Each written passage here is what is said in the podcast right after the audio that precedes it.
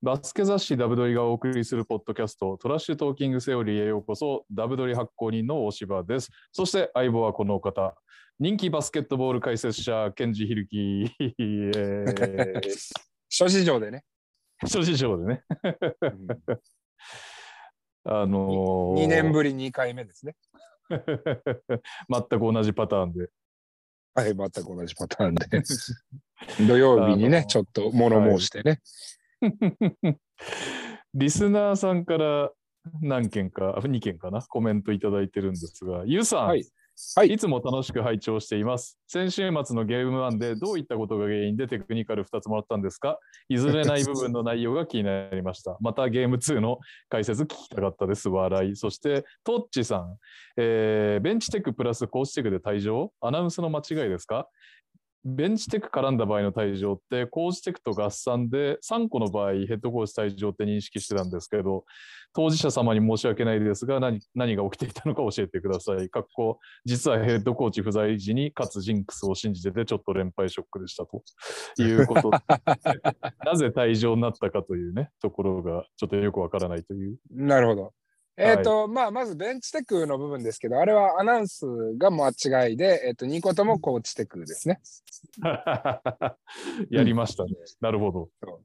で、えっ、と、まあ、もう一個の質問に関しては、うん。まあ、ちょっとゲームの中で、僕の中で、まあもちろんレフェリーのせいで負けたわけでは全くなくて、もうターンオーバーであったりとか、シュート率であったりとか、うんあのシンプルに品川がいいパフォーマンスをしていたりとかっていうのもありましたけれども、はいあの、ちょっとゲームに介入しすぎだなっていうのがあって、バランスがあんまり好きじゃなかったんで、ああ、なるほど。うん、で、これはちょっと僕の中では、えいただけない基準だった。うーん。うん、でもちろんレフェリーにはレフェリーの感覚があるでしょうし、彼らの視点であったり、彼らの言い分っていうのももちろんあるから、僕が、ね、メディアに出て、わーわーわーわー、それを、ね、個人的に批判するっていうのはフェアじゃないと思うけれども、はい。僕の中ではあまり好きではなかった。で、それをまあ、うんこんこんとお伝えをしていたというところではあります。うーん なるほどね。うんまあ、審判のね、介入度合いって、まあ、ゲームによってだいぶ変わってきますからね。そうですね。まあ、だから、まあ難しいですよね。選手たちにゲームをね、決めさせなきゃいけないうんのはもちろんレフェリーとしては、みんなそれぞれ頭にはあるだろうけれども、その中で、まあ、例えばラインをね、わきまえれない選手もある一定数存在するわけで、うん。それをやっぱりコントロールし始めなきゃいけないと、じゃあ結局、選手たちから見れば、いやいや、もっと俺たちにプレーゲーム決めさせてよって思う部分もあったりとか、うんじゃあレフェリーからすれば、いやいや、とはいえズルしようとしてるじゃん。部分もあったりはするでしょうからね。うん。うん難しいところですね。そうですね。ゲームを守るための行動であったり判断っていうのは本当に難しいものが求められてるだろうなというのは想像にうん難くないですね。逆にね、介入しないようにと思って荒れちゃう試合とかもあるってことですよね、要は。そうですね。うん、うん。まあこれはもう NBA とかでもね、そうですね。時折うん起こることではあるんで、ありますね。バスケットボールのレフェリーっていうのはね、生半可なことではできないななんていうふうには思いますけどね。うん、本当ですよね。うんまあ何度も言うようですが、減点評価ですからね。そうですね。聞いてますか？担当のレフェリーの方。僕は批判してるばっかりじゃないですよ。たまにね、審判もやってますよっていう人でね、聞いてくれてる方とかいますからね。届けこの思いということで。うんはい、お互いいいゲームを作っていきましょうと。はい。いう気持ちはあるということですね。うん。ね。はい。そんなわけで、本日はね、まあ1時間弱ぐらいになるのかな、一本勝負で参りたいんでね、早速このコーナー行きたいと思います。今週のニュースのコーナーでございます。えーまずはですね、嬉しい話題ですよ、私からしたら、仙台うん。89ers、ラーション・トーマス・インジュアリーリストから抹消ということで、うん。今日3月、本日3月15日水曜日の試合からおそらく、えーベンチ入りするだろうということでお帰りなさい。お帰りなさい。まずね、よく頑張ったな、ラション抜きで3ヶ月。うん。本当ですよね。うん3ヶ月じゃないか、2ヶ月ちょっとが。いやいやいやいや。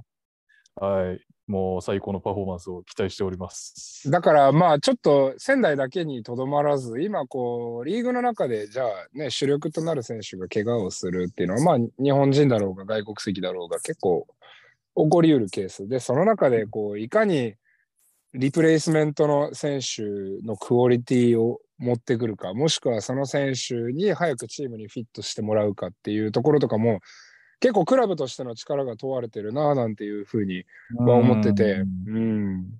だそういった意味で、こう結構シーズンを万全な状態で、怪我なければもちろんそれはそれでね、言い訳なしではい。自分たちのバスケットだったり、ゲームプランだったりの勝負にはなりますけれども、うん。まあ、怪我が出てしまった時に対応をうまくしてるチームとそうじゃないチームとかっていうのも結構もっと広い視点で、ああ、このクラブってこういう戦い方してるんだなっていうのが見えて面白いですよね。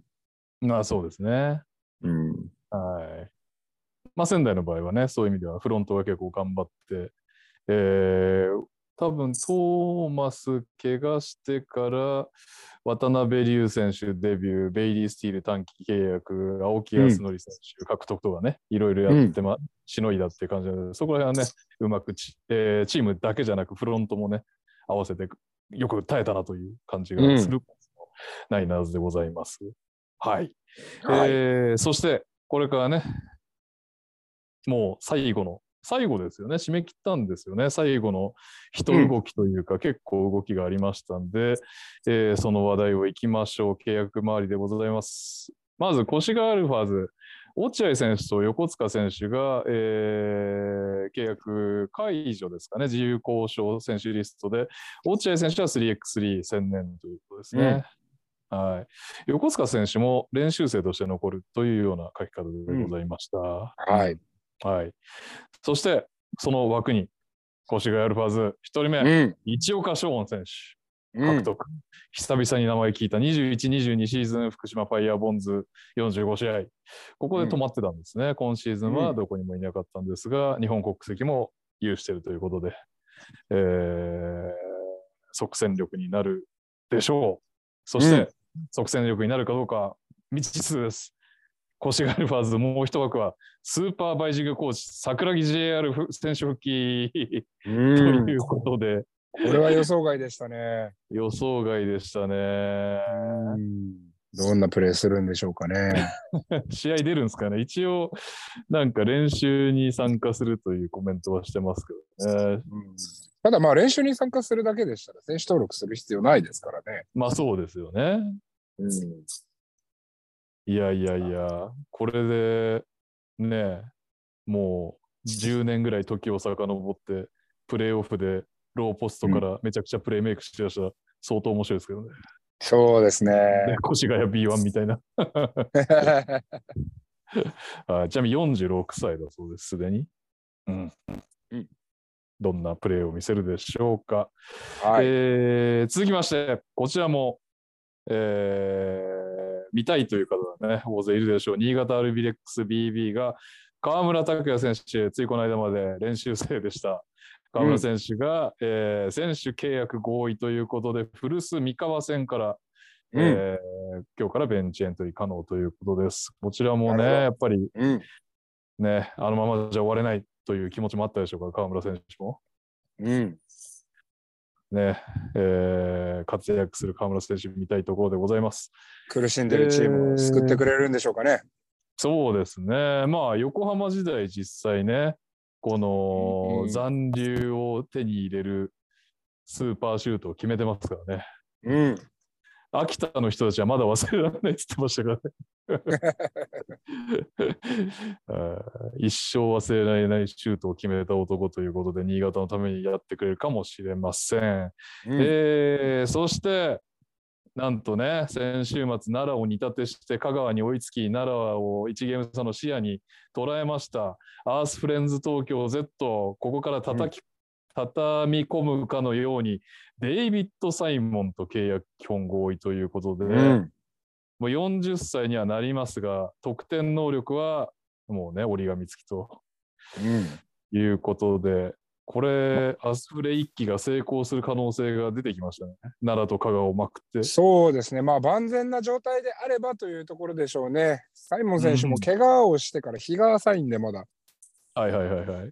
うん、どれぐらいの状態なのかっていうところではありますよね。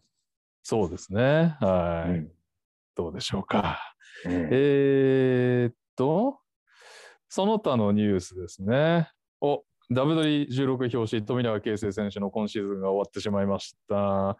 えーお疲れ様でした、まずはね。ビッグテントーナメント初戦、シーズンでね、勝ってたミネソタ大相手に惜敗でした、75対78ということで、1回戦敗退。富永選手自身は23点取ったんですが、及ばずということです。えーっと、多分まだね、プロを目指すのか、大学をもう1年続けるのか、去就発表してないと思うんですが、えーうその前におそらく、えーそういう話の途中か、途中になるのかな。一旦、うんあのまず動いてるというか、試合の富永啓生はワールドカップでおそらく見れるでしょう、うんということでね、うんそちらを楽しみに、えーしたいと思います。はい。はい。えーおこちら、決めましたね。B リーグメディアブリーフィング。今回何かというと、B リーグクラブライセンスね、来シーズンのクラブライセンスの第1回判定結果発表ということで、驚きがありましたね。えーっと、B1 のライセンス、なんとアルバルク東京、新潟 RBXBB、富山グラウジーズ、3NF フェニックスの4クラブが継続審議になりました。うん。はいえー新潟、富山、3円は財務基準が怪しいと。うん、で、えーアルバルク東京は施設基準が、えーの確からしさがわからない。ちょっと様々な内容があるということで、詳細は不明なんですけど、これ何がわかんないってね、この、来シーズン、あれですよね、まだ代々木でやる、話やるという話なんですけど、これがその、代々木の話をしてるのか、新アリーナの話なのか、ちょっとよくわからないんですが、とりあえず、アルバルクはアリーナ絡みだということです。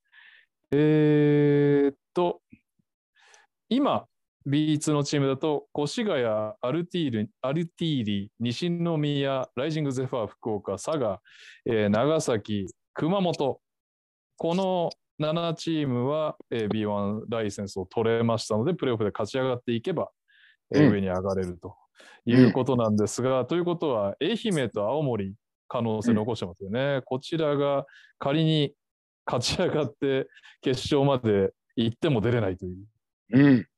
出れないじゃないか、昇格できないと、そういうはいことの話になっております。えーっと、B2 は、えー B3 から B2 については、岩手、埼玉、立川、八王子、横浜、岐阜、静岡、岡山、山口、鹿児島、こちらのチームが、えーっと、B2 ライセンス。交付されましたということで、上位陣は大丈夫ってことか、岩手、埼玉。えーそうですね。ユナイテッドが取り下げの発表をしてましたね。そっかそっか、だからプレーオフに確実に行くチームでは、ユナイテッドだけダメということですね。なるほど。で、あとは B2 では、えー香川、アスフレ、奈良が、えー財務基準の確からしさということで、継続審議にはなってますね。B2 ライセンスがなるほど。はいはいはいはいはい。そっか、こちらもね、え、これ3チームともダメみたいな話も、なきにしもあらずってことか？そうですね。そしたら3チームとも落ちますね。なるほど。そしたら3チーム上がるんですかね？そういうことになると思います。例年でいくと、うんえっ、と、はい昇格のないシーズンが、えーおそらくあのコロナ1年目のシーズンだったんですよ。はいはいはいはい。ありましたね。で、あの時はエクセレンスが落ちて、はあはあはえーアリーナ問題かなんかで落ちて、あはい。で、その時に、えー上位だった佐賀が上がるという。はいはいはいはい。で、ワンゲーム差で涙を飲んだ岩手というところでしたね。ああ、なるほどね。はい。はいはいはいはい。なので、どうなるか。そうですね。そのプレーオフ争い、そして残留争い、プラスライセンス問題もね、チェックしていかないと、えー情報がね、錯綜してしまうというか、正しい情報が手に入らないということなので、えーそちらも引き続き、えーお伝えしていこうと思います。うん。えーと、そして天皇杯、こちらピックアップゲームで選んだんで、詳細は後ほどにしますが、千葉ジェッツ優勝おめでとうございます。おめでとうございます。うん、強かったですね。まあ、うん後で詳しく語りましょう。はい。そんなわけで、最後ですね、えー先週の試合結果と順位表です。B1 は1試合だけ、第 12, 第12節の代替試合、渋谷対群馬が行われて1勝1敗で引き分けでした。えーそして B2 は第25節が行われまして、えー福岡と青森が1勝1敗。越谷が香川に連勝、西宮が佐賀に連勝、東京 Z が奈良に連勝、アルティーリが熊本に連勝、アルティーリはこれでプレーオフ確定、そして W 連載中、岡田先生が復帰してます。おめでとうございます。うん。えーそして福島と山形1勝1敗で、これは私、現地にいたんですが、震災復興ということで、2日平均3000人超えということで、ねうん。えーハーフタイム、小柳ゆき、俺とためっていうね、うん。えー若い子知ってんのかなと思いながら聞いてましたけど、熱唱してました。えー そして、長崎と愛媛が1勝1敗、長崎の連勝が9でストップということで、ビーツの順位表です。えーうん東地区1位 RT 千葉36勝11敗、2位越谷アルファーズ35勝12敗、もうこの2チーム抜けてますね。どちらがホームコード取れるでしょうか。えー3位、お3位に西宮来ました。もうここから5割切ってますが、西宮、福島、青森、山形、アスフレとなってます。えーそして西地区です。1位、えー佐賀38勝9敗、2位長崎33勝14敗、3位熊本26勝21敗で以下、えー愛媛、福岡、奈良、香川となっています。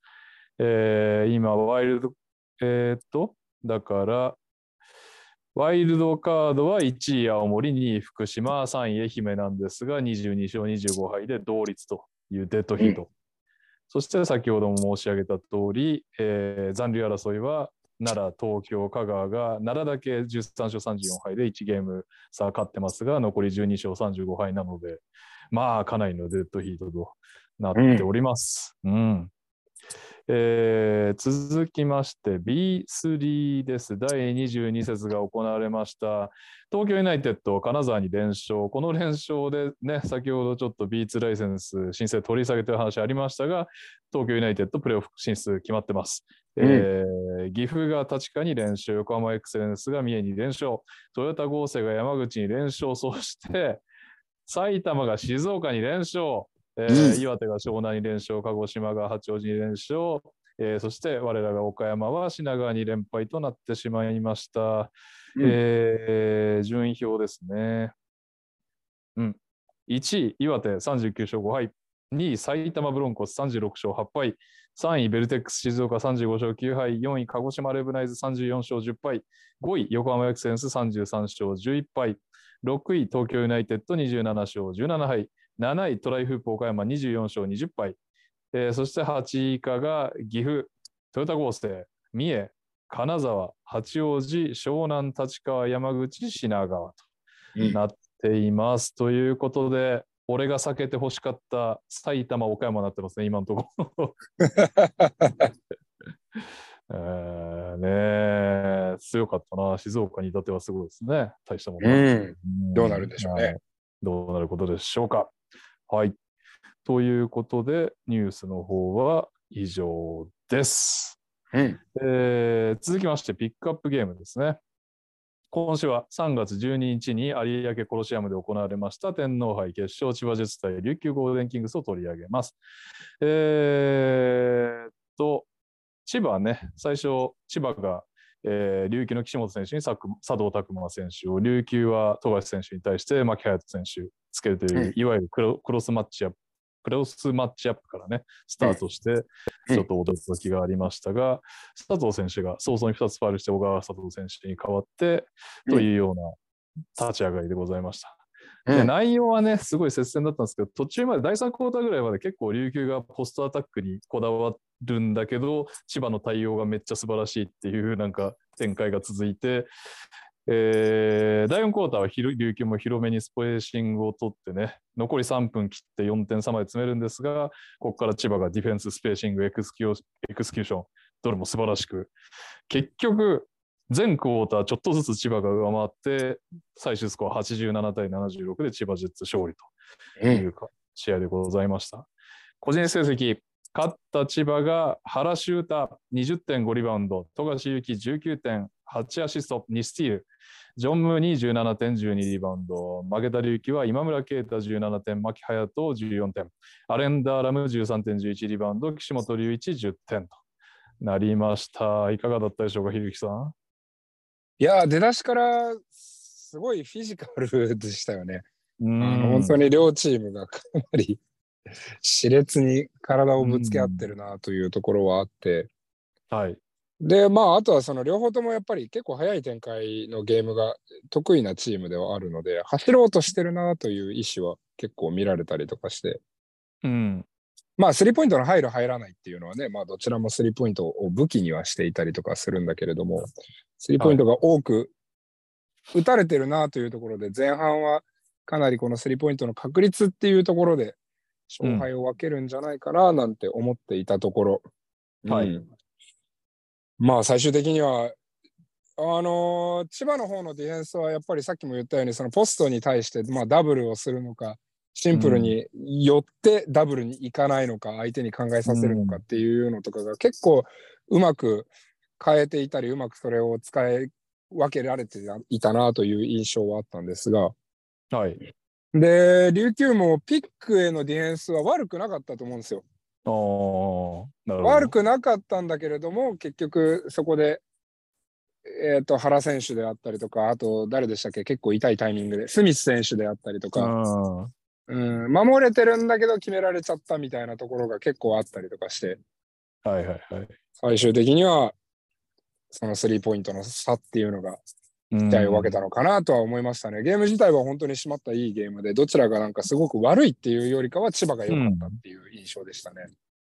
いやー、千葉強かったっすね。うんまあなんか一つボディーブローのように効いてるのかななんて思ったのは、千葉のまあそのビッグマンたちの運動量。うん、うんオフェンスリバウンドもそうですけど、シンプルに結構運動量がやっぱりあって、うん、それが割と違いを生み出してたんじゃないかなとは思いましたね。そうですね。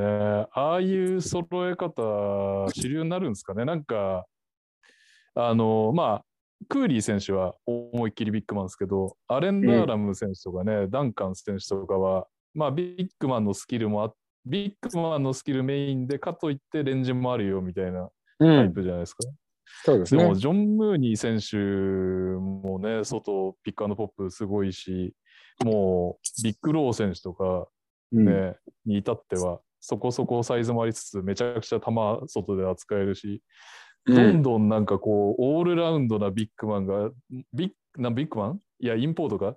外国籍選手もオールラウンドにやれて、スペース広げてみたいなトレンドが来るかもしれないなっていう感じの、こう、千葉の戦い方って感じですね。ねまあ、ただあれは結構、千葉に関しては多分おそらく、そのスペーシングであったりとか、はい、まあバスケットボール IQ のところで同じページに乗っからないと、うん、あれを遂行するのは結構難しいと思うんで、あのよく本当に高い IQ を発揮していたなとは思いましたね。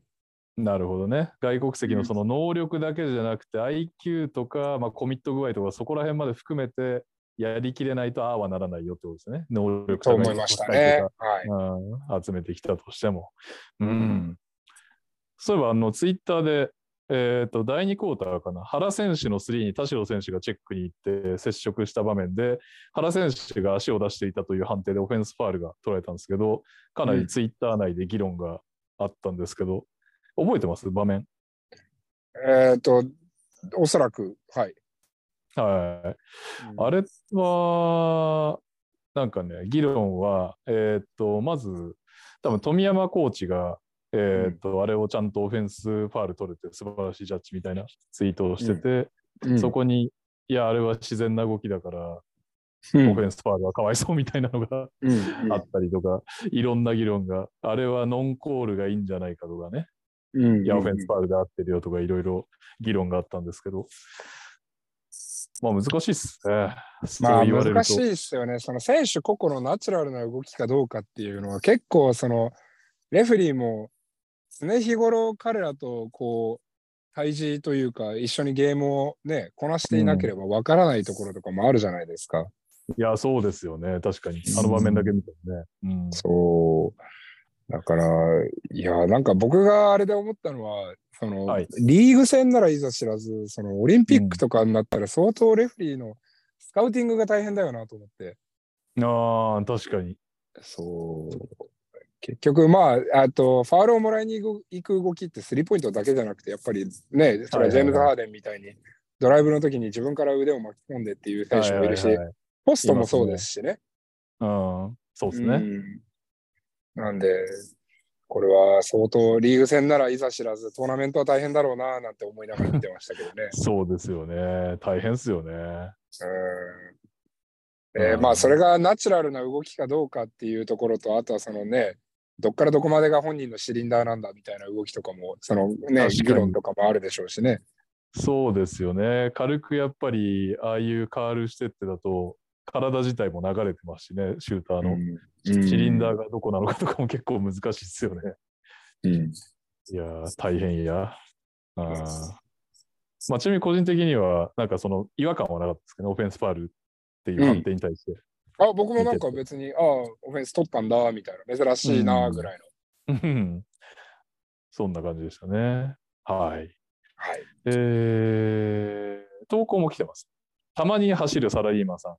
天皇杯決勝は千葉強いの印象でした。ビッグロー腹すごい。うんえーインサイドに入っても逆サイドからダブルチームでバキバキに挟んでかっこよかったです。それは21連勝するわ。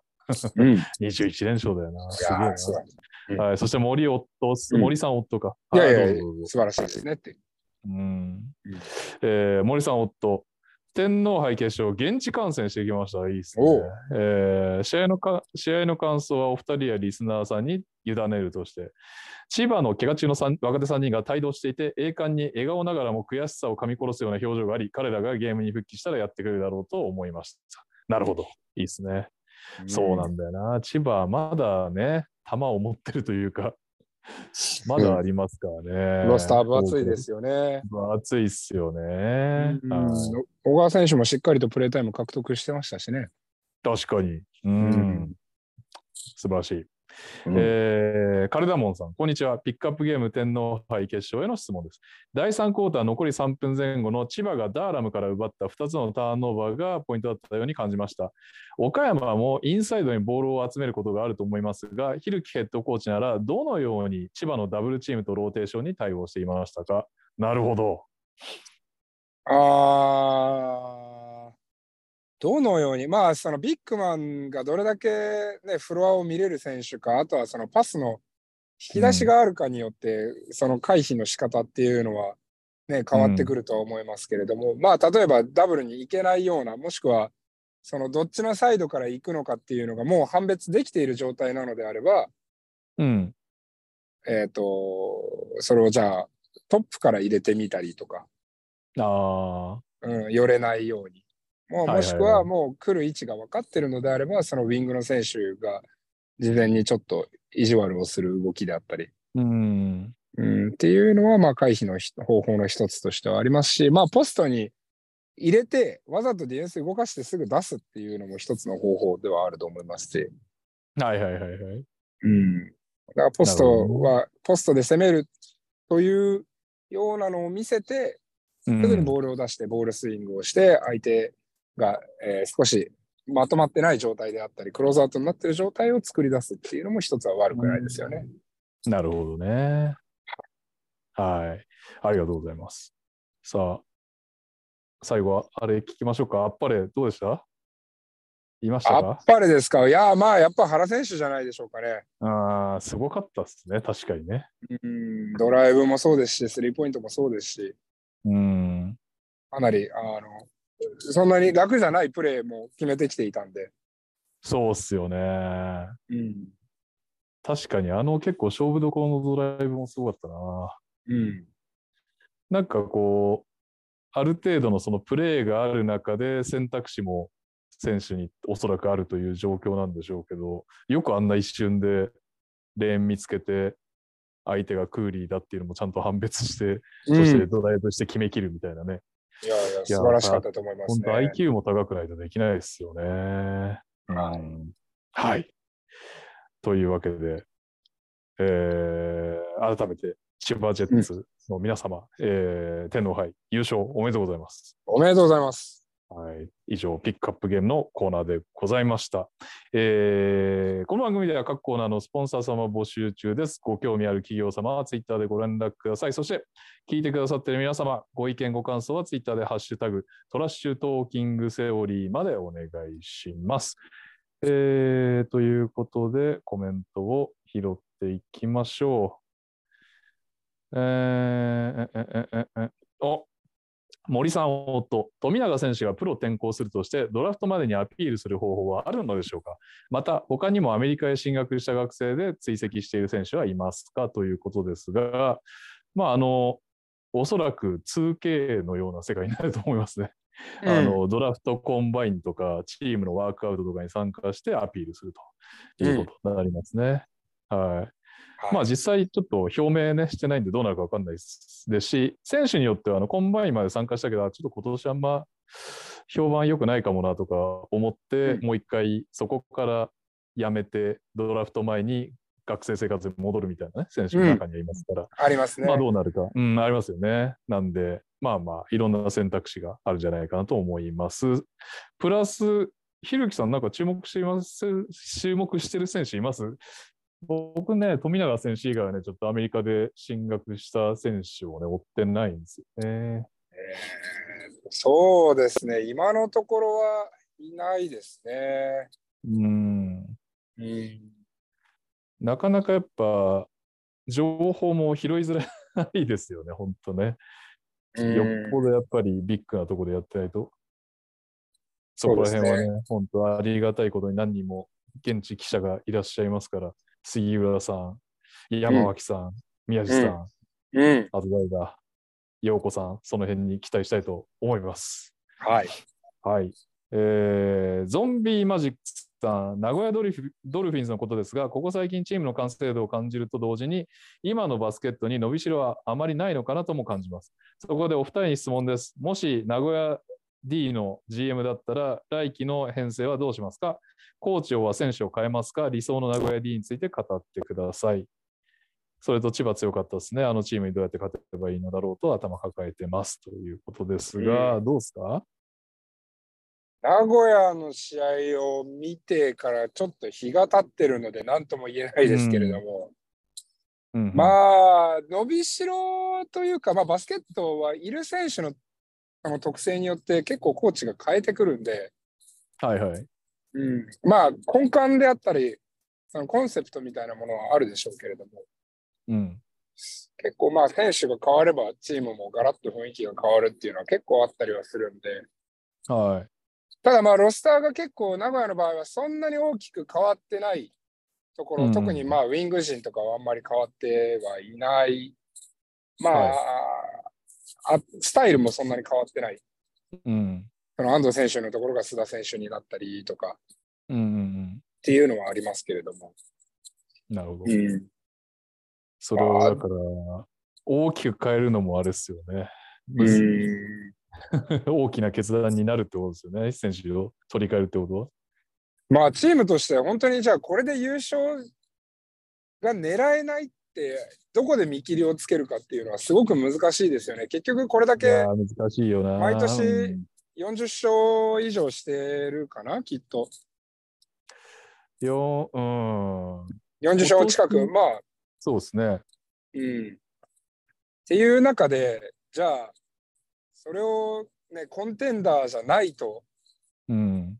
言ってしまうのは、相当に多分、クラブ側の決断力が求められると思う。確かに。うん。うん。まあ、言ってしまえば、それでチームを解体して違うスタイルを模索する。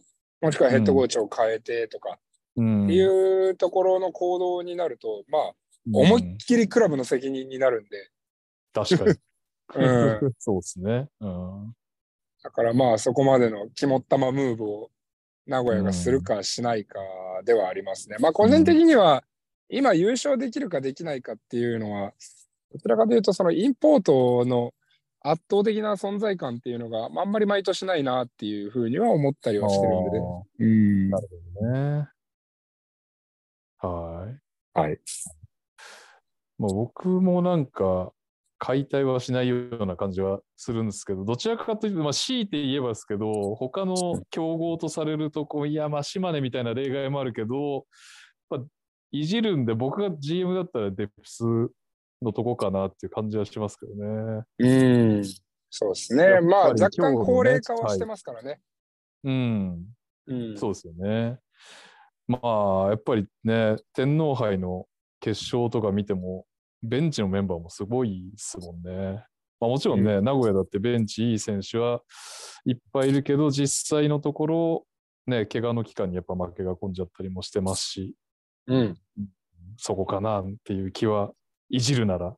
全然なんか路線は、路線はそんなになんか悪いかなと思ったことはないですけど。うんうんまあ、あとはその若手がやっぱり結構途中で取ってきた選手が活躍してるイメージありますよね、よそから。ああ、はいはいはい。そうですね。だから、なんかこの名古屋で育うっん。た選手っていうのがそんなにいないというイメージはあります。まあ、ぜひ、まあ、それがいい悪いの話ではないんだけど、はいはいはいはいはいはいはい。まあ、それがちょっと高齢化は、それが原因の一つでもあるかもしれないですよね、名古屋は。なるほど。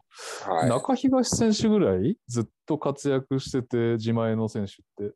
まあ、あと、そうですね。まあ、天傑は、スタートこああそアルバルクですけど、はいはい。割と早いだ段階で、うん。いぶね。うん。あとは、まあ、キ菊池真奈選手も、まあ、仙台にはいましたけど、割と、渋谷渋谷とかもいませんでしたっけ？ああ、いましたね。1年かうん、1年ぐらいか。な。まあ、でも結構もう名古屋のイメージはありますよね。うん中塚選手もそうかな。なるほど。うんそっか、はい坂本選手あたりがどんどん育ってきてなんていうと、ちょっと名古屋もいいサイクルに入るかもしれない。そうですね。面白いかもしれないですね。うんはい、ありがとうございます。えー、っと、続きまして、えー 深柳さん、えー、桜木 JR さんがね、復帰ということで、この流れでワンチャン、ひるきさんも復帰あるかって入ってますね。ないですね。ないですか？いや、プレーはしたいですが、はい。それよりも1年間休みたいです。そっちが先。もう心も体も疲弊してます。いやー、ですよね。うん、だからやっぱヘッドコーチを、うんヘッドコーチをやっぱこれだけ長くやってる先輩方いるじゃないですか。いますね、いらっしゃいますね。ううんん。すごいなと思いますよ、やっぱり。本当にすごいなと思う。で、ですよねまあ僕自身選手やってたから分かりますけど、はい選手はやっぱり可愛いんですよ、お客さんは。うん。うんまあ、いくらね、そのパフォーマンス上がってない選手が、あいつ帰ろうだの、あいつ出すなだの、まあ言われることはありますけれども、はい。その、クラブ側としてはやっぱコーチをいじる方が簡単っちゃ簡単なんで、うん。うん。確かに。だし、やっぱなんか、難しいですよね。こういうことがやりたいっていうのがあって、じゃあこういう選手を取ってこなきゃいけないとか、まあこういった状態にまで持っていかなきゃいけないってヘッドコーチが掲げた中で、クラブが全くね、それと同じ歩幅で歩んでくれるかもわかんないし、うん。選手にもやっぱりイレギュラーがあるし、怪我をしてしまったりとか、伸び悩んでしまったりとか、うん。お金で違うチームに取られてしまったりとか、うん。うん。うん本当はロールプレイヤーが向いてるのになって思いつつも、本人はやっぱりロールプレイヤーじゃ嫌だから移籍するとか、うん。ありますね。はい。うん、だからそういうのがいろいろあったりする中で、はい。結構大変だなと思いますね。うんですね。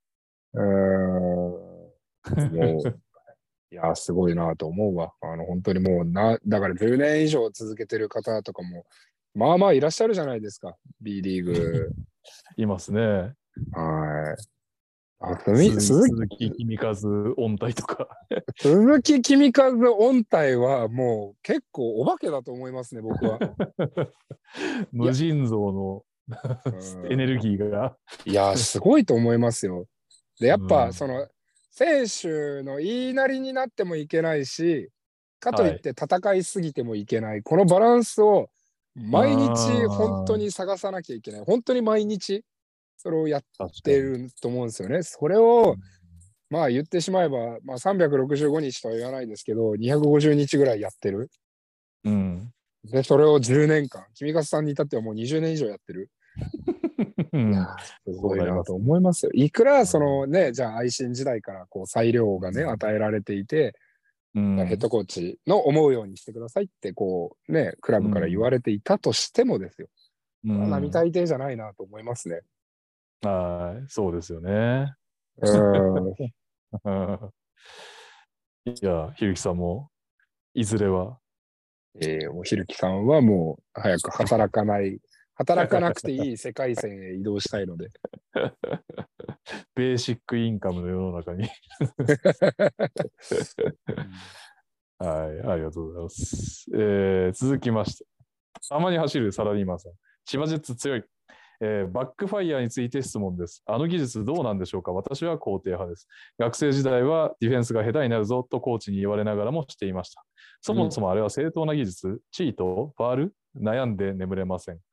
えー大柴さんのお考え、ひるきさんにはプロ目線での見解をお聞かせください。バックファイヤーって後ろからスティールするって意味でやってますそうですね。あの、スティーブ・ナッシュとかが得意だったやつですね。ジェイソン・キッドとか。はいはいはい。全然ありですよね。うん、ありですね。っていうか、たまに走ってるサラリーマンさん、ぐっすり寝てんだろ 200%寝れてないことはないでしょうね、これで。まあ、これで寝れてないということはないでしょうね。ないですね。まあ、よ嫁さんに怒られて寝れないことはあるかもしれないけど。はあーまあ、ありっていうか、まあ、そのバスケットのトレンドがやっぱ変わっていきますからね。い。なあ、確かに。うんうん、だからね、僕らが子供の時とか、やれ、 behind back パスするなとか、いや、ありましたね。 between the legs するなとか、うん。うん、とかで、まあ、フローター打つなとか、いろいろあったじゃないですか。ありましたね。よく行けみたいな。うん。うん。ねだからそういうのとか、もうやっぱ、まあ、巡り巡ってきますからね、ディフェンスの面でも、やっぱりじゃあヘルプポジションがどこなんだ、どこからヘルプ行くんだ、じゃあオンボールで行けば、えーうんどこまでこう、えっ、と、ボールのスティールを狙うためにこう手をこう出したりとか、まあ、つっついたりとか、っていうのとかも、昔はもう手を出さないで、もうバチッと胸で受け止めなさいっていうのが、まあ今ももちろんそうなんだけれども、はいはい。手をこう出す素振りを見したりとか手を出すことによってボールマンが嫌がるっていうようなのとかも最近はやっぱりアクティブハンズっていうことが言われてますけどはいはいはいはい。やっぱそういうのはもうぐるぐる回ってきますからねスキルっていうのうんなるほど。ははいそうですね。だと思いますうん。はいはい。えーっと。あ、これすごいな。全然知らなかったです。めんどくさいさん。日本バスケットボール協会がこっそり議論を進めて、スポーツ庁の方針に反して会長の最大任期を4期から7期に延長しました。思い当たる理由はありますか？そもそも妥当ですか？忌憚のないご意見をお聞かせくださいということで、これ一任期2年なんですね。なるほど、えーと8年から14年にサイレント改定、うんえー三谷会長は異例の長期政権可能にって日刊スポーツに出てますね。うん。まあちょっとわからないですねそのバスケットボール協会の会長が、うん、そもそもこう日の当たるところに今まであんまりいなかったというかクローズアップされたことがないから成果を、まあ、う僕ん。レベルの業界の人間でもあんまりそのじゃあうん。具体的にこの会長がこの施策をやってうまくいった、ううんまく外したっていうのが、うんその政治家ほど見えてこないんで、確かに。うんうん、その是非を問われてもまあ正直わからないというのがうんある。な。で、そしてそれ分からないというのはあまり良くないなとは思いますね。今言われて、ハッとしますね、うんちょっと。なあ、なるほどね。うん。だから僕レベルでこう業界にずっといて、割とこう、うんね、まあそれこそ、協会とがっつりっていうことは、今は B3 だからそんなにはないですけれども、うんでも分からないっていうのは、なかなかこれは、いい状態とは言えないんですよね。そうですね。うんえー今回の改定に関しても、対外的な告知が一切されてないとうん。いうことと、えーそうですね。あの、今年9月で三谷さんの任期が終了だったと。なるほど。その直前に変えてるので、まあ、三谷さんが続けるんだろうという予想になってるという日刊スポーツのうん。話でしたね。うん。なるほど。まあ、でも普通に考えたら長いっすよね。7期14年もしやったら。てか、8年でも、8年でも一つの組織をね、こういう、ずっとやりきったら、まあ、かなりの長期政権だと思いますけどね。そうですね。まあだから今、まあ、そのバスケットボール協会の会長にどこまで裁量が与えられてるかっていうところもあるんじゃないでしょうかね。まあ今、会長は会長でありますけれども、それが本当にただのフロントマンで、うん。ね、メディアに対してだったりとか、うんまあオフレを出すような役割の人なのか、はたまたじゃあ実際に、ね、施策とかを考えて、それを実施してっていうところを会長がやってるのか、その下のブレーンがやってるのか、もしくはね、技術、えー委員長の東野さんがやってるのかとか、いろいろ多分、ねうんあると思うんですよ、可能性っていうのが。はいはい。うん、だからまあそこがもうちょっと見えてくると、いきっと責任の所在だったりとか、うん。うん、で、責任の所在が見えてくれば、その成果がね、プラスだったのかマイナスだったのかっていうのは見えてくるでしょうから。確かにね。うん。えー同じ記事ですけど、えースポーツ庁が策定するスポーツ団体ガバナンスコードには、理事が原則として10年を超えて在任することがないよう、再任回数の上限を設けることと明記されているうん。ということで、新陳代謝推奨うんと、スポーツ庁的に、ということですなが、うん、まあ、わかんないけど、あれだな。これは大島和人さんじゃないですか、やっぱり。うん。突っ込んでもらいましょう。そう、あの人ぐらいでしょ、突っ込めんの。はい、ぜひね、こういう話は大島先生に突っ込んでってもらって、うん。突っ込んで何か分かったら、この番組に出てもらうとうん。いうことでね、よろしいかと思います。はい。はい、よろしくお願いします。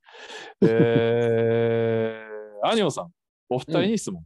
B リーグ開幕後7年目にして天皇杯、リーグ戦のタイトルはすべて関東勢が獲得。獲得これは必然か偶然かどっちなのでしょうか、移動距離、経済規模、人材など様々な要因はあると思いますが、一番の理由は何なのでしょうか自称中立地の関東開催は100歩譲る。うん。まあ、まあまあ、でも、いや、移動距離はあるとは思うけど、絶対ではないですよね。うん、そうですね。まあ、琉球もやっぱり別にいいバスケットはしてますし、うん。あのー宇都宮も関東ではありますけれども、はい。じゃあ、その関東にいるメリットを享受してるかといえば、別にそうは思わないんで、そのじゃあ、マーケットの大きさだったりとか、うん。えー移動距離だったりとか、結局彼らも移動するときには、えっ、と、はい羽田までね、えっ、と、車、てかチームバスで2時間ぐらい移動して、うん。で飛行機乗ってっていう作業をしてるんで、あんまりその、じゃあ大きなメリットを享受してるかといえば多分してないんですよね。そうですよね。うん、なんで、あんまり、まあ、たまたまじゃないっていうところ。まあ、うん強いて言うなら、じゃあそのかの、ね、日本スーパーリーグだったりとか JBL だったりとかっていう流れの中で強豪チームが関東に多かったうん。そうですがね。ゆえにというのはあるでしょうね。まあ変な話だから B リーグができるのが10年早かったら、うんそれはね、三河が優勝してる、三河強い、そしてね、三菱があってなんだかんだって言って、わあ、名古屋すごいじゃないかっていうのも言えるでしょうし、そうですね。うん、確かに。なんで、あんまりそこは、僕はそんなにまあ、たまたまじゃないというか、まあ、その歴史の中で、うんただバジェバジェットのあるチームが、まあバジェットのあるチームが勝つ確率はね、どうしてもやっぱり間違いないですね。高いか低いかで言ったら多分高いんで、うんはい。うんそれはもそう確実に言えますよね。こういうサラリーキャップがね、NBA と違ってないですから。うん。確実に言えるけど、ただ、ね、関西にも、関西っていうか、うん西の方にも、えーでかいバジェットのチームが増えてきてますからね。これ時間の問題ですよね。西のチームが。うん、だと思いますよ。うんはい。えー、と、あーそうね、トッチさんも、桜木 JR さんに触れてますね。B リーグでリアル藤間ヤンケ、藤間ね、懐かしいですね。富山の急遽選手がヘッドコーチに代行して、交代俺じゃなくて、ちゃんとシーズン通して指揮取ってた人が選手登録って、それも第一線でブイブイ言わせてた桜木さんですよ。えー、越谷怖いわ。数年ぶりの現役復帰ワンチャンあるなら岡山だって、みんなそっちに期待してんだ。まあ、あの、ばっちり試合出てたのに、次の試合から急にヘッドコーチになった人は僕は知ってますけどね。なんか聞いたことありますね、それ？聞いたことありますね。で、ねんなんだかんだもう4年続けてるっていう人を知ってますね。あれって最初は代行だ、代行っていうか、そのえで僕、ラインセンス、ライセンス持ってなかったんで、ああ、はいはいはい。リリースの中で、まあ、アシスタントがライセンスを持ってるんで、うん。彼が、えー役職上はヘッドコーチになります。で、えーと、実際の練習だったり試合の指揮はヒルキが取りますっていうような発表でしたね。なるほど。うん。そうとなっては、ライセンスもバッチリ。はい。いいのかなこんなライセンスとか、なんか、すごい泥沼にどんどんどんどんズブズブ使ってるような気がするんだよな。抜けられなくなっているということで。はい。この方も違う沼に抜けられなくなってます。スターさん。B3 沼にはまってます。お審判の判定に対してコミュニケーションを取る際に話を聞いてもらえず、淡々とゲームが進むのがモヤモヤします。えー昨年の仙台対越谷のポゼッション判定もですが、お客は全然待てますし、対話は大事だなと感じました。ひるきさんの冷静で建設的な対応は好印象です。おー。おーちょっと最後の部分もう一回読み上げてもらっていいですか？えーひるきさんの冷静で建設的な対応は好印象です。ああ、なるほど。なるほど、こういった意見もあるんですね。いや、これ、すごいですね、立て続けに。鈴木ちゃん、こんないい人がなんでベンチテカルテクニカルで出場停止になったんだろう。